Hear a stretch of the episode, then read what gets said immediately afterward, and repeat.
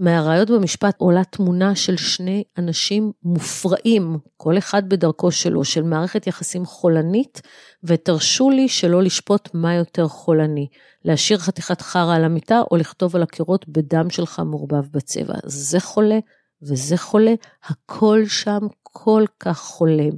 ושניהם עשו סמים ושניהם שתו.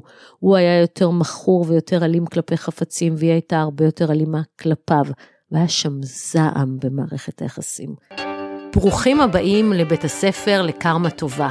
אני עורכת הדין רות דהן וולפנר ואני אדבר איתכם על זוגיות, על גירושים וכמובן על קרמה שהיא בעצם תוצאה. היי שלום, היום נדבר על כמה עניינים שכדאי לדעת על המשפט המטורף של ג'וני דפ ואמבר הרד. אז קודם כל בואו נבין על מה בעצם מדברים כשמדברים על תביעת הדיבה של ג'וני דפ ואמבר הרד. נתחיל עם קצת היסטוריה. הם הכירו פעם ראשונה במהלך צילומי הסרט יומן ערום בשנת 2009, כשכל אחד מהם היה בכלל במערכת יחסים נפרדת. דפ היה בזוגיות עם אה, אם ילדיו ונסה פרדי, ואמבר הייתה בזוגיות עם טיישה ון ריי, אישה. בספטמבר 2009, אמבר נעצרת בגלל אלימות כנגד בת זוגה באותה עת, בזמן ששתי הנשים האלה היו ביחד בנמל התעופה בסיאטל. זאת אומרת, היא קיבלה שם התקף זעם רציני, בסופו של דבר בת הזוג ביטלה את התלונה, טענה שהתקרית פורשה לא נכון, והרד טענה שהשוטרים שהגיעו למקום ונוכחו לדעת שהם בנות זוג, טענו לאלימות על בסיס הומופוביה. כמובן שאחר כך התברר שהשוטרת שהייתה שם הייתה בכלל לסבית, והמוטיב הזה שלא לקחת אחריות ולהאשים בהאשמות אה, מופרכות, יחזור על עצמו שוב ושוב בהמשך. ב-2012 גם אה, ג'וני וגם אה, אה, אמבר אה, סיימו את מערכות היחסים הקודמות שלהם, והם מתחילים לנהל זוגיות שבהתחלה נראתה כמו התאמה מושלמת. האהבה פרחה, ובשנה שאחרי זה הם כבר עוברים לגור ביחד. ממה שעולה בשיחות ביניהם, הזוגיות הזאת הייתה רוויית דרמות וסצנות, וארד לוחצת על נישואים, ובאיזשהו שלב הם טועים לחשוב שהישועה תגיע אם הם יינשאו, וכך בשלישי לפברואר 2015 הם מתחתנים בטקס פרטי.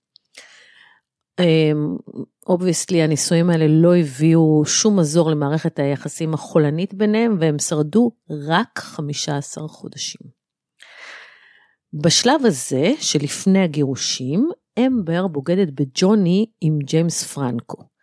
ואיך אנחנו יודעים את זה? מצלמות האבטחה מצלמות אותו מגיע לבית שלה ב-22 למאי 2016 בשעה 11 בלילה היא נחקרת על זה והיא נאלצת להודות. למה זה רלוונטי? כי ב-23 במאי 2016 היא מגישה תביעת גירושים נגד דפ ודורשת מזונות אישה של 50 אלף דולר לחודש וגם חלק מההכנסות שלו ומהתמלוגים שלו. היא יודעת טוב מאוד שאחרי 15 חודש היא זכאית למעט מאוד ואז היא מחליטה לעזור לג'וני להבין שכדאי לו, מאוד כדאי לו להגיע איתה להסכם נדיב. התופעה הזאת היא תופעה מאוד מוכרת, נתקלתי בה המון פעמים במהלך הקריירה שלי, ובדרך כלל לא יוצא ממנה שום דבר טוב. אז כמו שאמרתי, היא, היא מבינה שהיא צריכה לעזור לג'וני להגיע להסכם, ואז ארבעה ימים אחרי שהיא מגישה תביעת גירושים, ב-27 למאי 2016 היא פונה לבית המשפט ומגישה בקשה לצו הרחקה כנגד ג'וני, במעמד צד אחד דרך אגב, בטענה שב-21 למאי, שישה ימים קודם, הוא זרק לעברה את הטלפון שלו והותיר אותה עם פנים חבולות. אה, היא עוד הצהירה במהלך צו ההגנה שהוא התעלל בה פיזית במהלך מערכת היחסים וגרם לה לחשוש לחייה. ואם אתם שואלים את עצמכם למה היא הגישה את זה ב-27 אם היא אומרת שזה קרה ב-21, אז לטענת ג'וני דפ התאריך הזה נבחר באופן קר ואכזרי, כשאמבר יודעת שהוא לא באזור, היא יודעת שבאותו ערב אמורה להיות לו פרמיירה לאחד הסרטים, ושזה יום ההולדת של בתו לילי רוז, שאותה ממילא אמבר ממש לא סבלה. אלא שאמבר לא הסתפקה בהגשת הצו. כדי להשיג את המטרה, היא הייתה זקוקה לדרמה. ומהראיות בהליך המשפטי עלה שצוות יחסי הציבור שלה דאג לעדכן מראש את אתרי הרכילות, וככה היא תועדה על ידי צלמי פפראצ'יק, עלק פפראצ'יק, כן, היא דאגה שהם יהיו שם ביציאה מבית משפט, ותמונות שלה עם חבלה על, ה, על הלחי התפשטו ברשת כמו אש בשדה קוצים.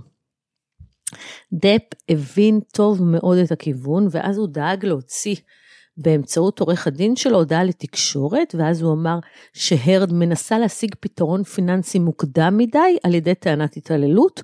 הוא כמובן מכחיש הכחשה גורפת את כל ההאשמות נגדו, ובעצם מה שהוא אומר, בואו מנסים לסחוט אותי. אחרי חודשיים אמבר מפרה את צו המניעה הזה שניתן נגד, נגד ג'וני, כשהיא מגיעה למלון שבו ג'וני שוהה בסן פרנסיסקו, מנסה לדבר איתו, נכנסת לו למיטה, וזאת הייתה עוד תקרית שהוקלטה וכיכבה אחר כך בהליך המשפטי.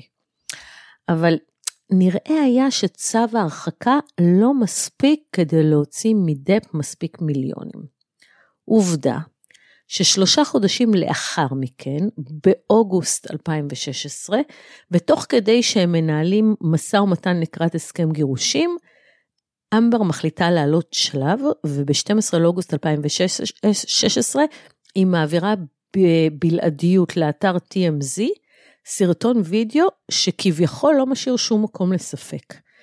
בסרטון הזה הם נראים אה, עומדים בבוקר במטבח, דפ טורק דלתות בטירוף, בועט בדלפק של המטבח, מקלל, מנפץ כוסות יין ורואים אותו מוזג לעצמו כוס יין ענקית. והכל כשהוא חובש כובע ומרכיב משקפיים כאות, ושימו לב, זה על הבוקר בבית שלו. ההדלפה הזאת אותתה כנראה לדפ שכדאי מאוד לסיים איתה את הסיפור, כי היא מסוכנת עבורו.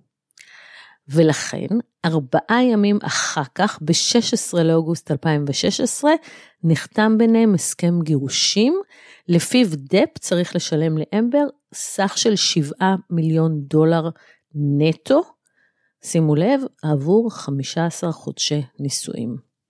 מעבר לכסף, ההסכם הזה כולל עוד שני סעיפים מעניינים. אחד, שאין טענות של האחד כלפי השני ושלא ניתנו טענות שקר על התעללות, ושתיים, סעיף סודיות, שזה סעיף ידוע בהרבה מאוד הסכמי אה, גירושים של סלבס, לפיו אה, שני הצדדים מתחייבים לא לגלות פרטים אישיים ואינטימיים מחיי הנישואים שלהם. הראיה לכך שההסכם נחתם כדי להקנות אה, לדפ שקט ולצמצם נזקים, זו ההודעה המכובסת במיוחד שיצאה לתקשורת בשם שניהם, וזה התרגום בערך שלה. מערכת היחסים שלנו הייתה מלאה בתשוקה ובחוסר יציבות, אבל תמיד עטופה באהבה, bound in love. איש מאיתנו לא שיקר בבית המשפט ממניעים כלכליים, בסוגריים ממש, ולא הייתה לאיש מאיתנו מעולם כוונה לפגוע באחר פיזית או נפשית. אמבר מאחלת לג'וני את כל הטוב שבעולם ותתרום חלק מהכסף שהיא תקבל לצדקה. תרשו לי לגלגל עיניים. בדיעבד נחשף שהרד התחייבה לתרום סך של שלושה וחצי מיליון דולר, ובאיזשהו אה, מעמד נפרד היא גם הצהירה שהיא תרמה את מלוא הסכום.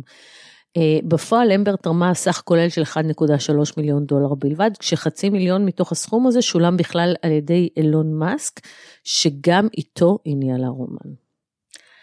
באוקטובר 2017, שנה ומשהו אחרי הגירושים, התפוצצה פרשת המפיק ההוליוודי הרווי ויינשטיין, ובעקבותיה קמה תנועה פמיניסטית בינלאומית שיצרה גל מחאה, גל צונאמי של שיתופים של נשים וגברים ברחבי העולם, אה, שאמרו אנחנו נחשוף פגיעות מיניות שחווינו ושתקנו. המדיות החברתיות הוצפו בהשטג מיטו, והרשת ביעבעה זעם עז כנגד גברים אה, חזקים ברחבי הוליווד, שחשבו שהם יכולים להטריד מינית נשים ולצאת ללא פגע. התנועה התחילה בארצות הברית והתפשטה בכל העולם. אה, התנועה הזאת עד כדי כך הייתה משמעותית, שבסוף שנת 2017, מגזין טיים מכריז על שוברות השתיקה, אנשים שלקחו חלק בקמפיין המיטו, כאיש השנה של 2017, והם נימקו את הבחירה הלא שגרתית בחשיבות הקמפיין, בכך שהוא הגביר את המודעות לנושא והקנה לנשים כוח מול אותם גברים חזקים שעמדו במוקד הקמפיין בתחילתו. באווירה הזאת של אה, צונאמי המיטו, הרד מוכתרת לשגרירה בנושא זכויות נשים עבור האיגוד האמריקאי לחירויות אזרחיות, ACLU. כמובן שהיא הוכתרה לשגרירה בנושא זכויות נשים, בעת שהיא מאשימה את דפ בהתנהגות מתעללת ואלימה כלפיה, וטוענת שהוא היה אלים נגדה ב-14 הזדמנויות שונות. היא אמרה שהוא סתר לה פעם ראשונה אחרי שהיא לעגה לו על הקעקוע שהוא עשה כשהיה נשוי לוינונה ריידר. את הקעקוע הזה הוא שינה אחרי שהתגרשו, והיא אומרת שהוא היה אלכוהוליסט עם התנהגות אלימה ובלתי צפויה, שגרמה לה לחשוש לחייה. היא האשימה אותו בכך שהוא ניסה לחנוק אותה עם טישרט מגולגלת במהלך ירח הדבש שלהם ב-2015, בכך שהוא שבר את הפה, שהוא היכה אותה פעמים רבות, שהוא גרר אותה בסערה, הפיל אותה לקרקע, זרק עליה חפצים, ובהמשך, תוך כדי הליכים משפטיים עלתה גם טענה שהוא הכריח אותה לבצע בו מין אוראלי, וגם אפילו שהוא אנס אותה עם בקבוק. במהלך ראיון למגזין אה, GQ, דפ מנצל את הבמה וטוען שאמבר משקרת, שהוא מעולם לא פגע בה.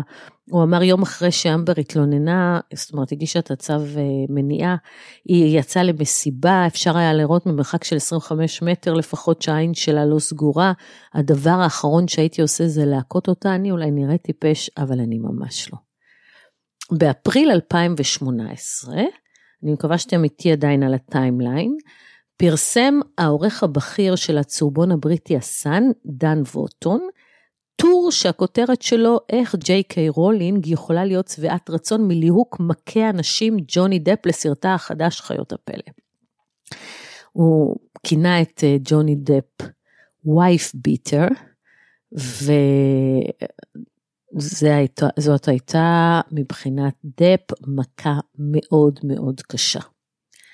אה, למה? כי יחד עם תרבות המיטו התפתחה בארצות הברית תרבות הביטול, שבעצם אה, גרמה להקיא מתוך התרבות האמריקאי אלימות, גזענות והתנהגות לא הולמת. תרבות הביטול הזאת קיימת עד עצם היום הזה, וקחו לדוגמה את המקרה של וויל סמית שהתרחש לאחרונה. באותה עת, אה, יחד עם, אה, עם מיטו ועם תרבות הביטול, זה התחיל אה, להיות יותר ויותר נגיש. נגד ביל קוסבי עלו טענות על תקיפה מינית כבר משנת 2000, והתגברו מאוד מאז אוקטובר 2014. ב-26 לאפריל 18 מרשיע אותו בית משפט בפנסילבניה בתקיפה מינית, וכמו שאמרתי לכם, תרבות הביטול, בשלישי במאי 2018 סילקה האקדמיה האמריקאית לקולנוע את קוסבי משורותיה. 25 למאי 2018, הרווי ויינשטיין מסגיר את עצמו לתחנת משטרה במנהטן, הוא עומד לדין באשמת אונס ומורשע ונדון ל-23 שנות מאסר. בספטמבר 2018, מנכ"ל CBS מתפטר מעצמו אחרי שנשים אחדות טענו שהטריד אותן מינית.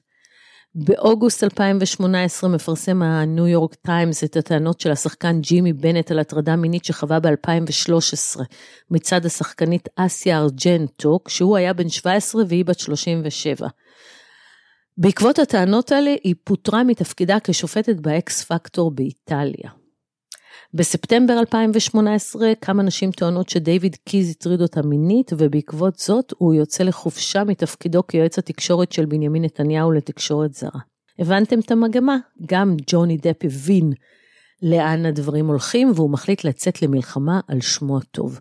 ובעצם למלחמה על המשך קיומו ככוכב הוליוודי, כי הוא ראה כוכבים נופלים ונמחקים משמי הוליווד פעם אחר פעם.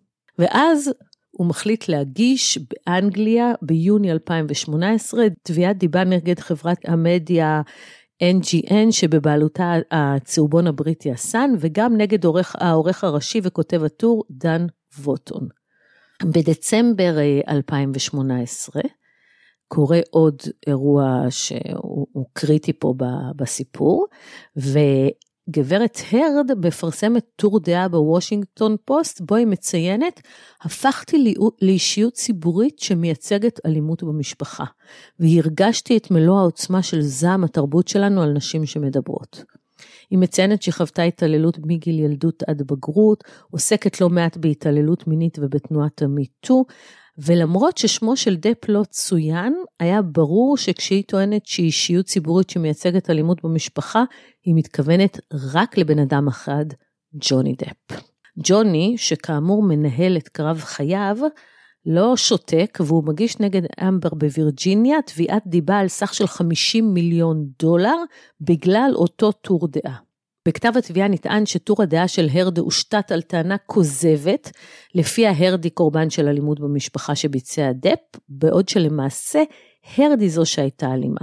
וכל הסיפור שלה הוא תרמית אחת גדולה שמטרתה אך ורק לפגוע בשמו הטוב ולהוציא את דיבתו של דפ. ארד בהתחלה מגישה בקשה למחוק את התביעה, במסגרת הבקשה הזאת היא תיארה 14 מקרים של אלימות במשפחה שהתרחשו לטענתה במהלך מערכת היחסים עם דפ, ואחרי שהבקשה נדחית, היא מגישה תביעת דיבה נגד דפ על סך של 100 מיליון דולר, בשל כך שעורך הדין שלו טען בתקשורת שהסיפור שלה הוא תרמית אחת גדולה. הוקס. התרגום הישיר של הוקס זה, זה תעלול, אבל אני חושבת שבקונטקסט הזה הכוונה היא לתרמית אחת גדולה. ביולי 2020 התנהלה תביעת הדיבה באנגליה במשך שלושה שבועות. במשפט שהתקשורת הבריטית הכתירה כתביעת הדיבה הגדולה ביותר שידעה המדינה. במשפט הזה העידו ג'וני ואמבר בעצמם ועוד רשימת עדים ארוכה, והוא מסתיים באופן מאכזב לדפ. בית המשפט הבריטי דחה בפסק הדין שניתן בשני לנובמבר את התביעה, והתייחס ל-14 תקריות אה, נפרדות שהביאו עורכי הדין של הסאן, כדי להצדיק את העובדה שהם כינו את דפ מכה נשים. השופט קבע שחברת המדיה הרימה ב-12 מתוך 14 האירועים את נטל הראייה הנדרש במשפט האזרחי.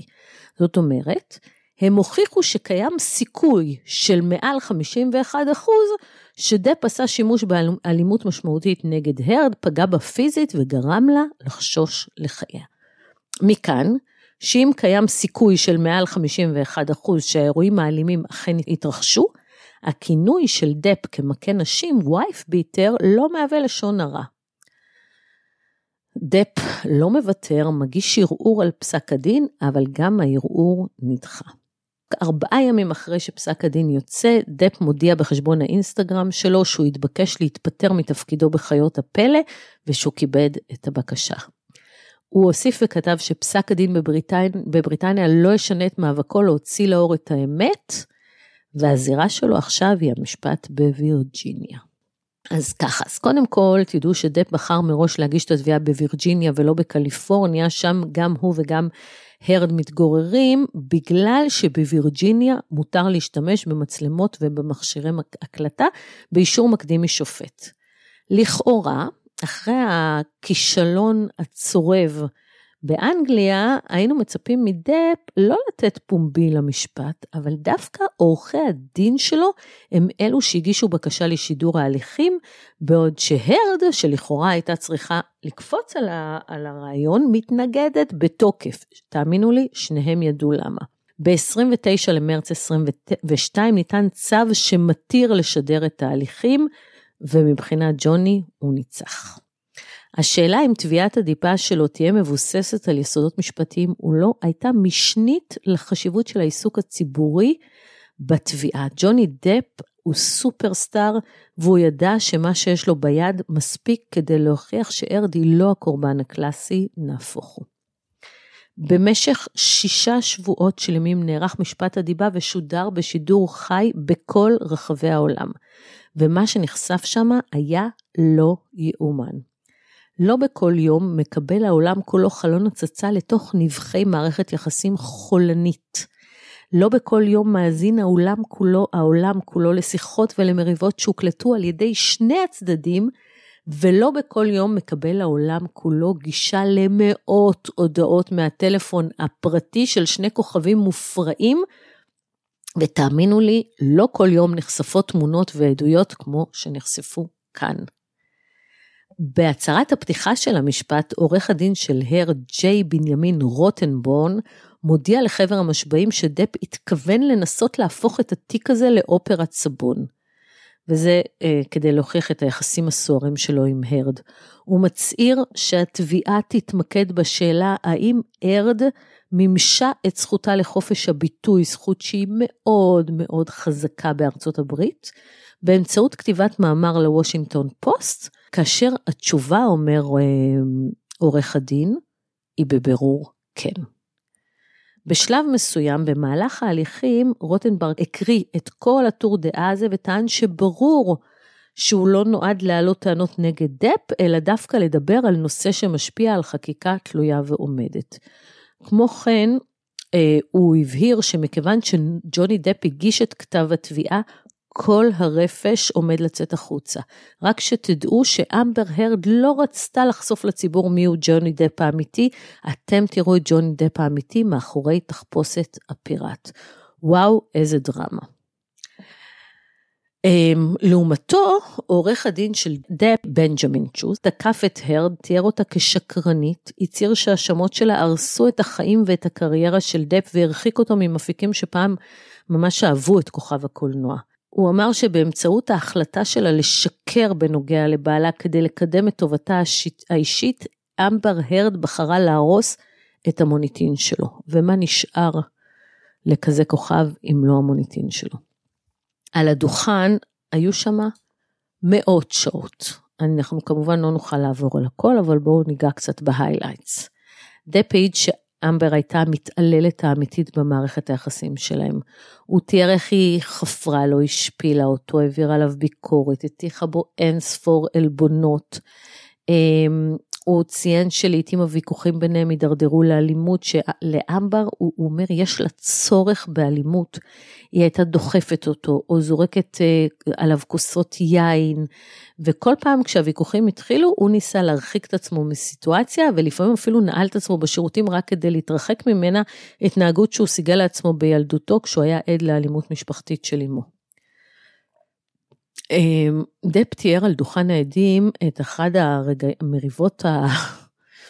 שכיכבו פה בהליך והביאו לקטיעת קצה האצבע שלו. זה התרחש ב-2015 באוסטרליה, חודש אחרי הנישואים.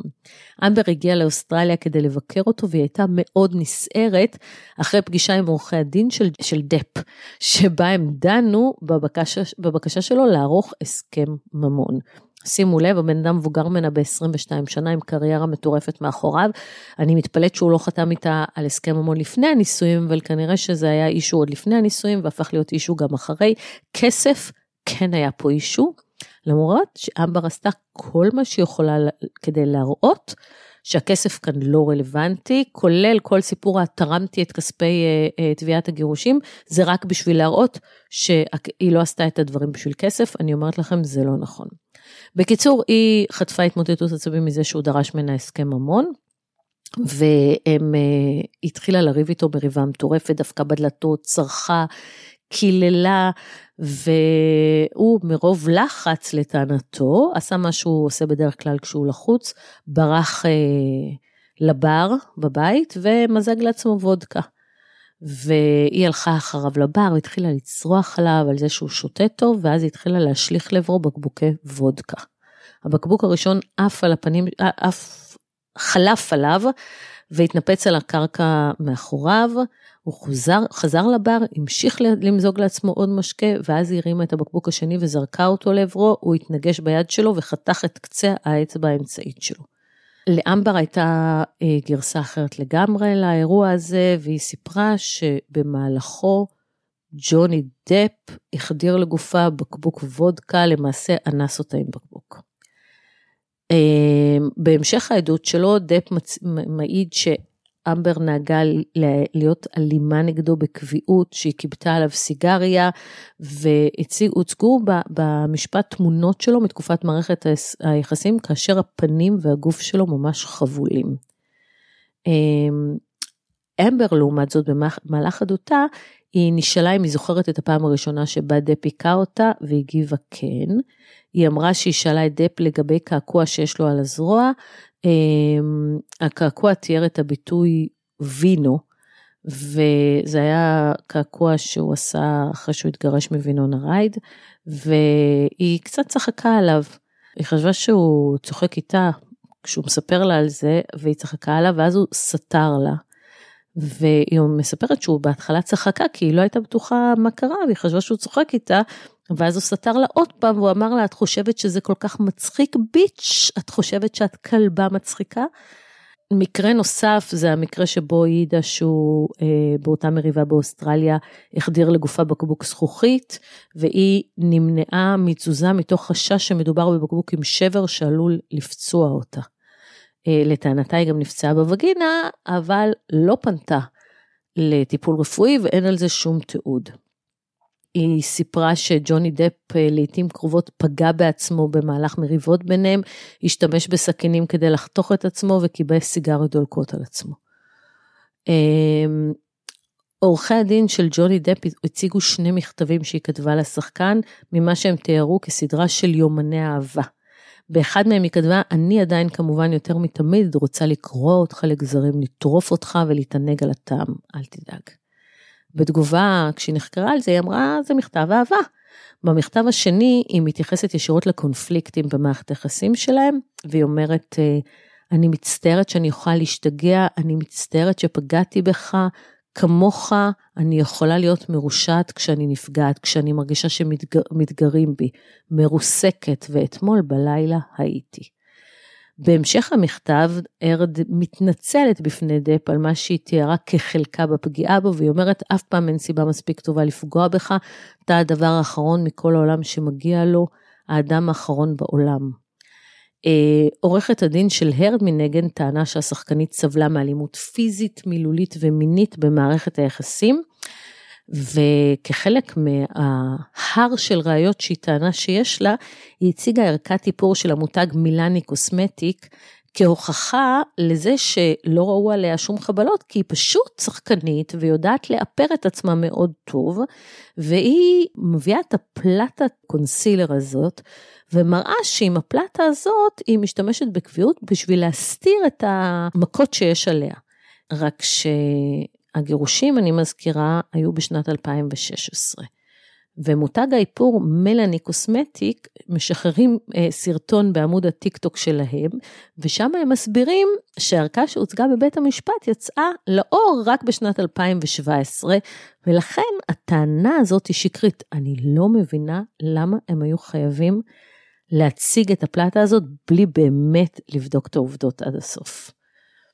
אמ, במהלך החקירה הנגדית שנעשתה על ידי עורכי הדין של הרד, ג'וני מודה בשליחת הודעות בהם הוא רוצה להעלות אותה באש ולהטביע אותה, וגם בהודעות שהוא כינה אותה פרה אידיוטית, מכוערת, חסרת תועלת, כולן במהלך הזוגיות שלהם.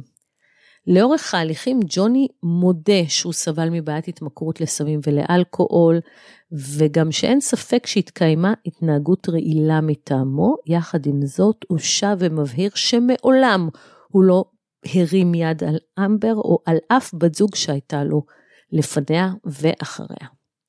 הרד ממשיכה וטוענת שדפ נהג כלפיה באלימות, כשהטענות שלה נסתרות ומשתנות כמה וכמה פעמים. בהתחלה הצהירה שהשנה הראשונה בזוגיות של השניים הייתה חלומית ומושלמת, ואלימות כלפיה התחילה רק בשנת 2013. לאורך החקירות היא ביקשה לשנות את ההצהרה הזאת ולהבהיר שהאלימות התחילה כבר ב-2012, ושהיא פחדה מדפ ומהמפלצת שבו מחד ומנגד היא נהגה לצלם אותו כשהוא שיכור ולשלוח תמונות מביכות שלו למקורבים שלה ושאלו אותה איך יכול להיות שלא פחדת ממנו אם הוא כזה מפלצת. אה, היא גם נתנה לו במתנה סכין עם חריטה עבור יום ההולדת שלו, אה, שזה קצת, מתנה קצת מוזרה למי שטוענת שהיא מפחדת ממנו. ובמהלך ההליך היא הציגה תמונות של החבולה כראיה להתעללות והצוות המשפטי של ג'וני הוכיח שחלק מהתמונות שצולמו היו ערוכות והוגשו בכפל. אמ, מעבר לזה יש צילומי אבטחה לפיהם אמ, אמבר ואחותה ויטני נתנו אגרופים אחת לשנייה וצחקקו יום לפני שסימנים וחבלות הופיעו על פניה של אמבר וזה מתחזק גם מעדות על ידי מי שהיה שכן של אה, ג'וני ואמבר. בנוסף לכך, במהלך ההליכים נערכה חקירה אה, העידה, המטפלת הזוגית שלהם, וטענה שהיא מאמינה שהם היו במה שהיא ראתה, הם, הם עשו אחד לשני התעללות הדדית. היא העידה שאמבר אמרה לה מפורשות שהיא יוזמת ריבים עם דפ כדי לשמור אותו איתה, והיא הייתה אלימה כלפיו מיוזמתה בכל פעם שהרגישה זלזול או חוסר כבוד מצידו, כיוון שהיא לא רצתה שיעזוב. אני עצמי שמעתי את השיחות שהם הקליטו כחלק מאותו טיפול זוגי, וזה היה מאוד מאוד בולט. אותה יועצת זוגית העידה גם ש... הרד בנתה אסטרטגיה משפטית לקראת הגירושים והיא שאלה את המטפלת הזוגית האם יהיו לה יתרונות משפטיים במידה והיא תגיש אה, צו מניעה כנגד ג'וני לפני שהיא תעזוב אותו. עוד אני רוצה לספר לכם שבמהלך החקירה של הרד היא מנסה לבכות אבל בפועל לא זולגות מעיניה אפילו לא דמעה אחת. המצב הזה הוא מאוד בעייתי לאמבר, אחרי שקריסטינה סקסטון, מאמנת שחקנים שעבדה איתה בין השנים 2011 ל-2017, מעידה שהיא יכולה לדעת מתי הדמעות של הרד היו אמיתיות, כי היה לה קושי לבכות בזמן, בזמן שהיא משחקת. וכמובן שעורכי הדין של דפ עשו מזה מטעמים. אמ, היא ממש שיחקה, ראו, ראו במהלך ההליך שהיא משחקת, בשלב מסוים ראו אותה יושבת בדוכן העדים ממחתה, היא מנסה כאילו לנגב את האף, והיא עוצרת את התנועה לצורך צילומים. באמת, הגברת קיצונית. 31 עדים זומנו בהליכים שהתנהלו ביניהם, וכמובן שאני לא יכולה לציין לכם את כל העדויות. כמעט כל האנשים שהקיפו את בני הזוג העידו בבית משפט שאמבר היא זו שהיא חסרת יציבות, היא זו ששותה בלי גבולות, נוטל, נוטלת סמים מסוגים שונים יחד עם כדורים פסיכיאטריים. השחקנית ופעילת מיטו קטרין קנדל שצוטטה בכתבת הסאן טוענת שהיא צוטטה בצורה שקרית ומטעה ולמעשה היא שמעה כמה פעמים שהרד היא זו שפגעה בדפ ולא הפוך. היו עדויות נוספות של אנשי צוות ומכירים כמו מנהלת הנדל"ן של דפ, מנהלת מלון נופש, ש, שכולם ראו או שמעו את אמבר צורחת על דפ וראו סימנים וחבלות שנגרמו לו במו ידיה של אשתו. אחותו של ג'וני העידה שהיא נהגה להזמין לו בקביעות חדר נוסף במלון שהם יצאו, למקומות שהם יצאו ביחד, למקרה והם יתחילו לריב ויהיה צורך לתפוס מרחק. עוד העידה העוזרת האישית של הרד במהלך השנים 2013-2015, והיא תיארה התנהגות קיצונית ומזעזעת כלפיה על ידי השחקנית, שכוללת הודעות בשעות הלילה הקטנות, צעקות ויריקה בפניה בעת שהיא ביקשה העלאה לאור שכרה הזעום. מזכיר לכם משהו? לעומת זאת, היא מתארת את ג'וני כאיש ביישן יחסית ונחמד. בנוסף, אה, עדות של שני שומרים בבניין שבו נמצאת הדירה, הפנטהאוז ההוליוודי, אמ, סיפרו שבימים אה, אה, שסמוך לפני הגשת צו המניעה, שבו טענה הרד שדפ היכה אותה בפנים עם טלפון סלולרי, לא ראו על הפנים שלה שום סימני אלימות. העדה היחידה מצידה שהעידה שהיא ראתה שדפ תוקף אותה, זה אחותה. אה, הם כמובן הביאו גם מומחים מקצועיים, כל צד הביא מומחים מקצועיים מצידו, אה, דוקטור דאון יוז, פסיכולוגית אה, קלינית ומשפטית, העידה בבית המשפט כי היא הבחינה את אמבר כסובלת מ-PTSD, שזה פוסט טראומה שמבוססת על אלימות בן זוג אינטימי שהיא ספגה מידיו של דפ. היא אמרה שדפ אילץ את הרד לקיים יחסים אוראליים במהלך התקפי זעם שהם תוצאה של שימוש בסמים. העידה שכש... הוא היה שיכור או מסומם, הוא היה זורק אותה על המיטה, קרע מעליה את כותונת הלילה וניסה לקיים איתה יחסים, והיו מקרים שהוא הכריח אותה לבצע בו מין אוראלי כשהוא בהתקף זעם. באופן סותר, דוקטור שנון קארי, פסיכולוגית קלינית משפטית שאבחנה את הרד, העידה בבית המשפט שלהרד לא היה שום PTSD ושהיא מגזימה בצורה קיצונית. היא אמרה שתוצאות האבחון של הרד תומכות בשתי הבחנות, הפרעת אישיות גבולית והפרעת אישיות היסטוריונית, ושהרד יודעת בצורה מאוד מניפולטיבית להציג את הדברים, אה, את המציאות באופן מעוות. כאמור, כמות העדויות בהליכים שהתקיימו היא אסטרונומית. כל צד ניסה להביא, ניסה לסתור את העדויות שהוצגו על ידי היריב, והיו חקירות, ולא וה... יספיק שום פרק אחד של פודקאסט בשביל לנתח לכם את הכל, אז אנחנו נתקדם הלאה. בראשון ליוני 22, לפני ימים ספורים, ניתן פסק הדין של חבר המושבעים. תביעת הדיבה של דפי התקבלה על כל שלושת מרכיביה, והרד חויבה בתשלום פיצויים בסך עשרה מיליון דולר, ובנוסף פיצויים עונשיים בסך של חמישה מיליון דולר. הסכום של הפיצויים העונשיים מופחת על ידי השופטת ל-350 אלף דולר, שזה סכום התקרה לפיצויים נזיקיים בווירג'יניה. הרד זכתה בתביעה שלה בסעיף אחד מתוך התביעה, ודפ חויב לפצות אותה ב-2 מיליון דולר, סך הכל 8.350 מיליון דולר לטובת ג'וני דפ. אז בואו, אחרי שהבנו היטב מה הלך שמה, נשאלת השאלה מי באמת הקורבן בין השניים. כעורכת דין שהציצה לתוך אלפי מערכות יחסים משפחתיות, אני יכולה לומר בוודאות שהמערכ, שמערכת היחסים בין ג'וני לאמבר הייתה רעילה וחולנית במיוחד. היועצת הזוגית שלהם, שכמו שאמרתי לכם העידה, היא הגדירה אותם כמתעללים הדדית, כל אחד מהם בדרכו שלו. מהקלטות הרבות של השיחות והמריבות שהקשבתי להם במשך שעות ארוכות, עלתה תמונה של זוגיות חולנית, שכל אחד מהם יודע ללחוץ על הכפתורים של השני ולהפעיל אותם. אמבר שכאמור אה, אובחנה בהליך כלוקה בהפרעת אישיות גבולית והפרעת אישיות היסטוריונית שמאופיינת בדרמות גדולות, מצבי ריח תנודתיים וקושי בשליטה עצמית, היא זקוקה לעימותים ולמריבות והיא בעלת צורך מתמיד במערכת יחסים שדומה לרכבת הרים, רק בלי תחנות עצירה. דפ, שידע טוב מאוד שהוא עולה על רכבת הרים כשהוא התחתן איתה, חשב שהנישואים יאטו את הקטר והוא מדי פעם ביקש לעצמו תחנות ירידה, אבל כל פעם שהוא ביקש לעצור את רכבת ההרים ולרדת ממנה, אמבר חוותה את זה כ, כנטישה והתחננה שיחזור ו, וגם בגלל אה, חרדת הנטישה שלה היא הפכה לאלימה פיזית ומילולית. ההתנהלות הזאת שהוא מבקש לקחת מרחק והיא חווה את זה כפגיעה בה, אה, הוכחה באין ספור שיחות מוקלטות שלהם, הודעות ובצילומים ובעדים. השיחות דרך אגב הוקלטו בהסכמה כחלק מהטיפול הזוגי ביניהם. במהלך השיחות שהושמעו שוב ושוב לא רק בבית המשפט אלא גם באלפי סרטוני יוטיוב ואינסטגרם וטיק טוק, אמבר נשמעת מודה שהיא הכתה את ג'וני.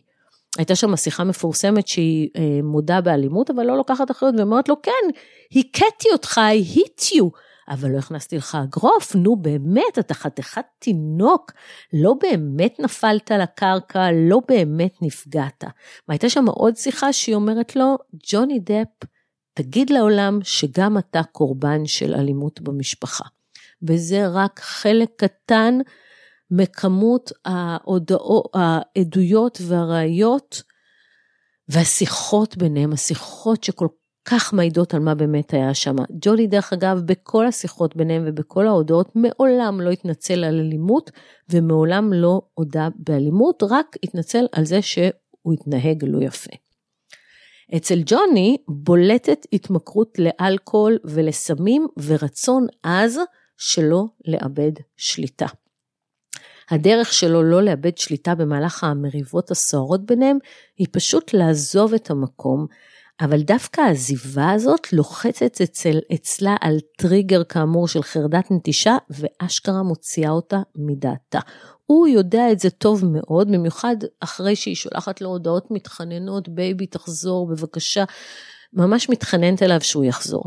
באחת השיחות המוקלטות היא מסבירה לו, זו דווקא הייתה שיחה רגועה, שלדעתה כגבר נשוי הוא צריך להתמודד עם המריבות ולא כל פעם לקום וללכת. היא אומרת, אני המבוגר האחראי, אני זאת שמסיימת את המריבות, אני זאת שמבקשת את קרבתך, כשלמעשה חרדת הנטישה הקשה בה היא לוקה היא כנראה חלק מהפרעת האישיות הגבולית שלה, ולכן היא חווה כל רצון שלו במרחק ממנה כאגרסיה כלפיה. הוא מצידו יודע שזה הטריגר שלה ולכן הוא משתמש בו בכל מריבה ואני חייבת להגיד שההתנהלות הזאת של אני הולך היא לפעמים לגמרי פסיב אגרסיב. כשג'וני לא מצליח לשלוט בסיטואציה, או שהוא תחת השפעת סמים ואלכוהול, או שהוא תחת השפעת סמים ואלכוהול ולכן לא מצליח לשלוט בסיטואציה, הוא הופך להיות אלים בעיקר נגד חפצים.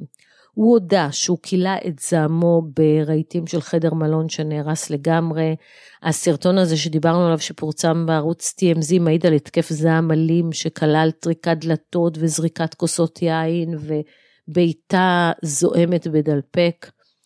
המריבות ביניהם כוללות סצנות אלימות של שבירת בקבוקי וודקה ודם בכל מקום ויכולות בהחלט לשמש בסיס טוב לסרט אה, של טרנטינו. בסוף הסצנות של בקבוקים שבורים יש גם סצנות שבהם ג'וני כותב אמרות שפר ותזכורות ממוז בדם שמעורב בצבע והוא לא עושה את זה על דף, הוא עושה את זה על קירות, על מראה ואפילו על עיל שבור של מנורה. לא קל. גם הודעות הטקסט שהוא שלח מעידות על אלימות אה, מילולית קשה. ב-2013 הוא מציע לחבר שלו להטביע את אמבר, לשרוף את הגופה שלה, ואומר שהוא ידפוק את הגופה כדי לוודא שהיא מתה. זה חולני. במריבה האחרונה שלהם, מתאר דפ סצנה שבה אמבר שוב מעוניינת לריב, והוא שוב לא מאפשר לה ושוכב במיטה וקורא, מתעלם ממנה. כשהפסיב אגרסיב הזה מטריף אותה, היא מתחילה להכות אותו באגרופים, ואז הוא תופס אותה בכתפיה, מרחיק אותה ממנו ואומר לה, אני הולך, בבקשה, אל תלכי אחריי. כמובן שהיא רודפת אחריו לדלת. ואז הוא אומר לה, מה את רוצה, להכניס לי אגרוף? קדימה, תעשי את זה. הוא מתאר איך היא לא מסרבת לבקשה, והיא מכניסה לו שני אגרופים לפנים, ואז הוא שוב אוחז אותה בכתפיה, מרחיק אותה ממנו ואומר לה, בבקשה, אל תלכי אחריי, אני רק רוצה ללכת. ואז הוא באמת הולך לדירה אחרת שלו. אחרי המריבה הזאת, אמבר נוסעת לאיזה פסטיבל במדבר, וג'וני מבקש לנצל את ההזדמנות כדי לקחת כמה מהחפצים שלו מהדירה. אבל שומר הראש שלו אומר לו בעדינות שזה לא זמן טוב להגיע. ג'וני מופתע, אומר לו למה, היא, לא, לא, היא לא באזור. ואז הוא מראה לו תמונה עם חתיכת חרא מונחת באלגנטיות על הספה, על השמיכה הבהירה בצד שלו במיטה. אמבר טוענת במשפט שהכלבים עשו את זה, אבל גודל החבילה לא תואם את גודל הכלבים, ואיכשהו ברור לחלוטין שאמבר חרבנה לו על המיטה מרוב תסכול. אז כן, מהראיות במשפט עולה, עולה תמונה של שני אנשים מופרעים, כל אחד בדרכו שלו, של מערכת יחסים חולנית, ותרשו לי שלא לשפוט מה יותר חולני, להשאיר חתיכת חרא על המיטה או לכתוב על הקירות בדם שלך מעורבב בצבע. זה חולה, וזה חולה, הכל שם כל כך חולם. ושניהם עשו סמים ושניהם שתו. הוא היה יותר מכור ויותר אלים כלפי חפצים, והיא הייתה הרבה יותר אלימה כלפיו. והיה שם זעם במערכת היחסים. הרבה מאוד זעם, והם באמת התעללו אחד בשני בעיקר רגשית, ואני לא חושבת שמישהו מהם היה באמת קורבן במערכת היחסים הזאת. דבר אחד עולה בבירור, בעוד שג'וני הביא עוד ועוד עדים שחיזקו את טענותיו והוכיח שאמבר שקרנית, לה לא היו ראיות. לא היה שום תיעוד רפואי לפציעות קשות שלה שהיא טוענת להם שבר באף, מכות, אונס עם בקבוק, עד כדי כך שהיא דיממה מהווגינה לטענתה. על כל אלה לא היה, כך הודתה אמבר בחקירה הנגדית שלה, שום תיעוד רפואי. וזה מדבר בעד עצמו. אז בואו נדבר עכשיו על מה הייתה האסטרטגיה המשפטית של כל אחד מהם. למרות שגם אמבר הגישה תביעה, ההליך כולו התנהל כך שג'וני נוקט בקו תוקף ואמבר בקו מתגונן. האסטרטגיה אה, בה נקט הצ... הצוות המשפטי של דפ נקראת באנגלית דרבו. Deny, attack and reverse victim and offender, ובעברית תכחיש, תתקוף ותהפוך בין תוקף לקורבן. זו שיטת הגנה נפוצה במשפטים על תקיפות מיניות ואלימות במשפ... במשפחה, והיא נועדה להפוך את השולחן על הקורבן ולהעביר את הדיון מהשאלה האם התקיפה בוצעה לשאלה האם ניתן להאמין לקורבן. וזו בדיוק האסטרטגיה בתיק של ג'וני דפ.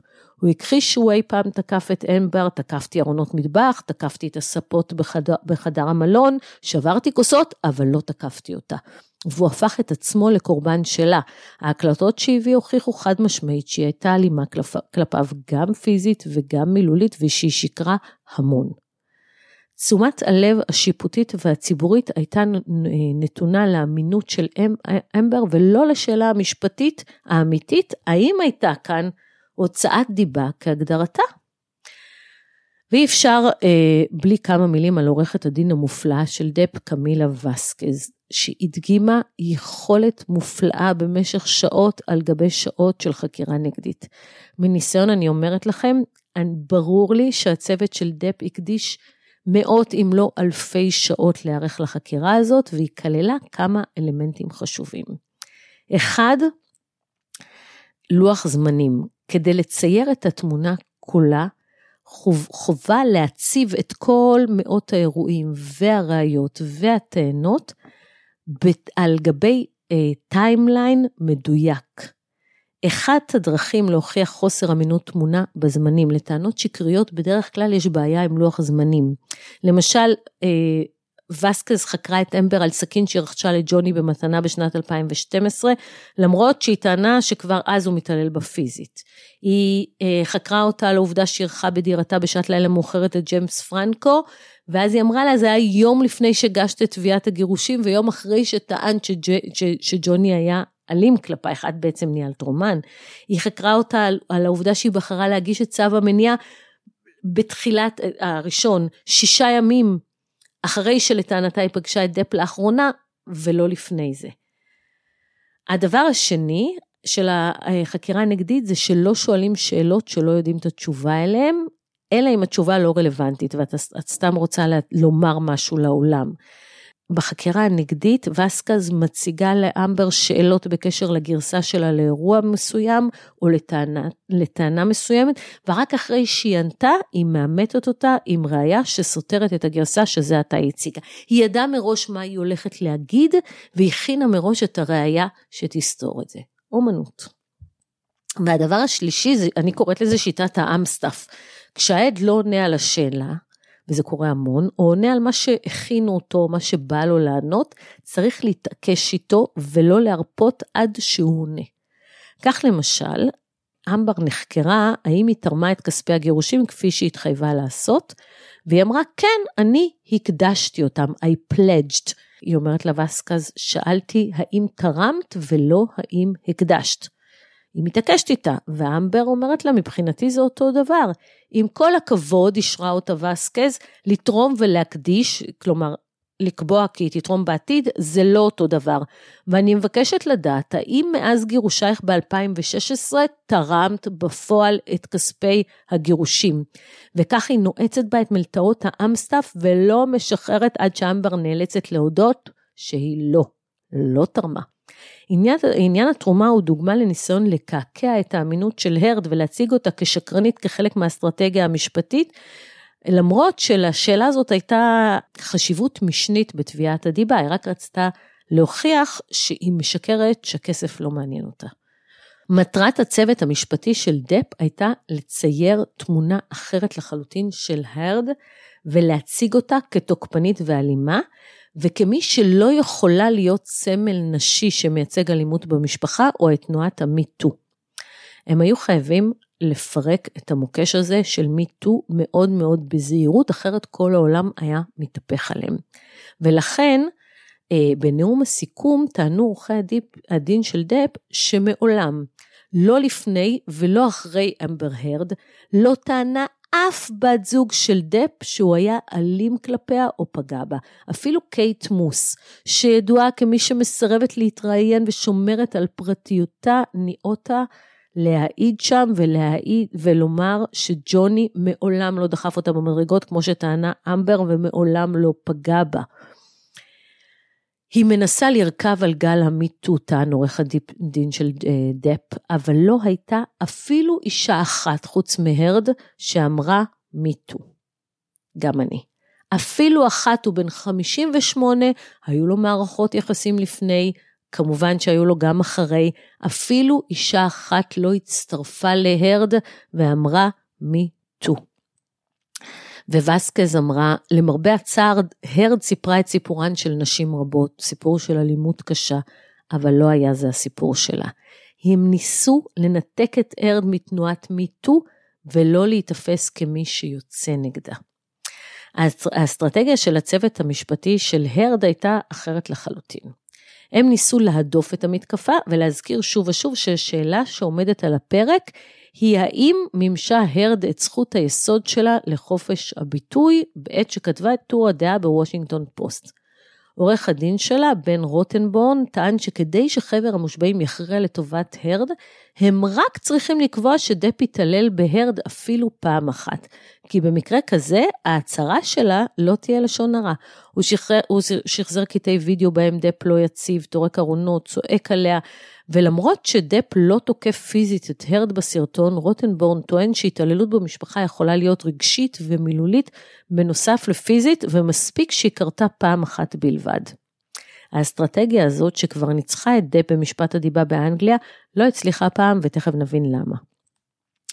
בשלב ההפרחה, זאת אומרת סיכומי התשובה, וסקז נוקטת גישה רטורית הפוכה ואומרת למשביעים, או שאתם מאמינים להכל, או שאתם לא מאמינים לכלום. היא אמרה שהיא תביא הר של ראיות, מה שיש לנו זה הר של האשמות פרועות, מוגזמות ובלתי סבירות. אתם לא יכולים לבחור במה להאמין, טוענת וסקז. או שמרדפ תקף מינית את גברת הרד עם בקבוק באוסטרליה, או שגברת הרד עמדה על הדוכן הזה מול כולכם והמציאה את הסיפור הנורא הזה של התעללות. או שהיא קורבן של התעללות באמת, או שהיא אישה שמוכנה לומר כל דבר. אז באמת עכשיו בואו נענה על השאלה שבטח אתם לא ישנים ממנה בלילה, למה היו שם אלפקות? או מי ניצח בקרב שבין תרבות הביטול לתרבות ההערצה? אז כמו שאמרתי קודם, לצד תנועת המיטו צמחה גם תרבות הביטול שמגלה אפס סובלנות כלפי אלימות מכל סוג. עריפת הראשים הזאת היא הפחד הגדול של כל כוכב שחושש מהיום שבו יערפו את ראשו והוא יהפוך למוקצה מחמת מיאוס, ודפ הרגיש את זה על בשרו כשהפסד במשפט הדיבה הבריטי הביא עמו מיידית לפיטורים מעשרת חיות הפלא, והוא ממש לא הופתע מזה. הרד לקחה לדפ את שמו הטוב, ולכן גם את כבודו המקצועי והאישי ואת עבודתו, ומבחינתו היא לקחה לו את הכל. דבר אחד נשאר לג'וני והוא מיליוני מעריצים. תרבות ההערצה שנקראת בארצות הברית The Stan Culture על שם המעריץ המושפע בשיר של אמינם יכולה להזיז הרים ולשנות תוצאה משפטית. קחו לדוגמה את התוצאה המשפטית של בריטני ספירס, יש לנו בפודקאסט פרק עליה, אתם מוזמנים להאזין לו, ש... התוצאה הזאת השתנתה בסופו של דבר בשל הלחץ העצום שהופעל על ידי מיליוני מעריציה ברחבי העולם, שהקימו את התנועה השטג פרי בריטני. ג'וני הימר על כל הקופה כשהוא דרש משפט מצולם כי הוא שם את מבטחו במעריצים הרבים של קפטן ג'ק ספארו. ואכן, המשפט של דפ לא התנהל רק בבית המשפט בווירג'יניה, הוא התנהל גם ברחבי הרשת עם מיליוני סרטים ביוטיוב, באינסטגרם ובטיק טוק, ועם אלפי מעריצים שמגיעים כל יום לצפות במשפט ולתמוך בג'וני. היו שם תורים כבר מ-4 בבוקר, אנשים שהגיעו ב-7 בבוקר כבר לא היה להם מקום, לא יכלו להיכנס ל... ל למשפט, כל מה שהם רצו זה רק לראות אותו כשהוא נכנס ושהוא יוצא ולעודד אותו, והם עמדו שם שעות וחיכו לו.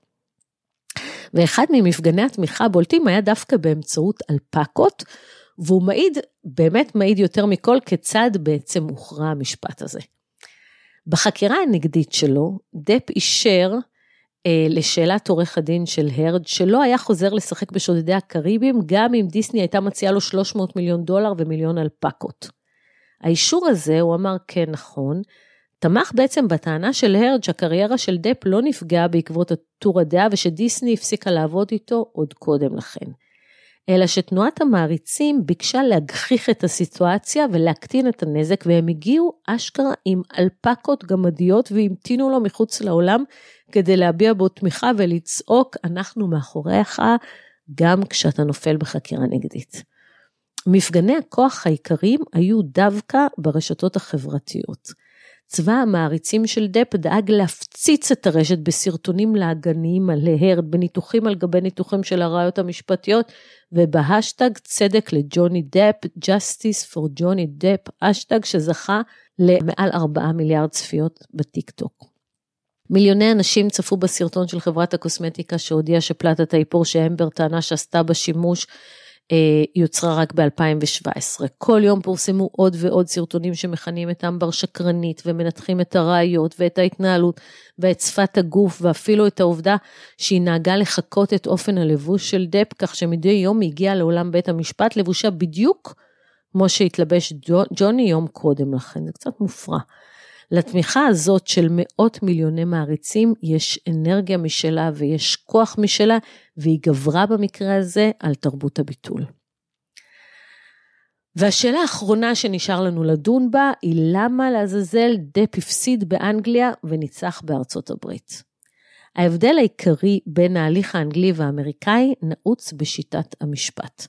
את המשפט באנגליה הכריעו שופטים ואת המשפט האמריקאי הכריעו מושבעים. ידוע שאסטרטגיית התקיפה שתיארתי לכם קודם, הדרבו, אה, אה, שבה הופכים את הקערה ומוכיחים שהקורבן הוא בעצם התוקף, מוצלחת הרבה יותר כאשר ההכרעה במשפט נעשית על ידי מושבעים ולא על ידי שופט מקצועי שבודק האם הורם נטל הראייה במשפט האזרחי. אה, בארצות הברית, לא בדקו אם המשפט, אם משפט הוכרע על פי מאזן הסתברויות. בארצות הברית הוא הוכרע באמצעות תרבות הערצה, הסטן קלצ'ר, והיכולת של הצוות המשפטי המופלא של דפ להעביר את תשומת הלב לעוול שנגרם לו, ולא לשאלה הפשוטה, האם לאמבר הייתה זכות להביע את דעתה בהתאם לחופש הביטוי, שהיא זכות יסוד מהותית בארצות הברית. המשפט הזה היה משפט של צדק. על הצדק של דפ שטען שחייו נהרסו בעקבות האשמות של הרד. זה היה משפט נגד תרבות הביטול ונגד הצונאמי שהביאה עם התנועת מיטו שמחקה הרבה מאוד אנשים, ועם כמה שהוא היה ציבורי, הוא גם היה משפט מאוד מאוד פרטי, בין שני אנשים מורכבים ומאוד לא שגרתיים, ג'וני ואמבר, שהמפגש ביניהם היה הרי גורל, ותכלס הרס לשניהם. את החיים. זהו, עד כאן להיום, מקווה שאהבתם את הניתוח שלי על הפרשה, אה, ונתראה בשבוע הבא. ביי.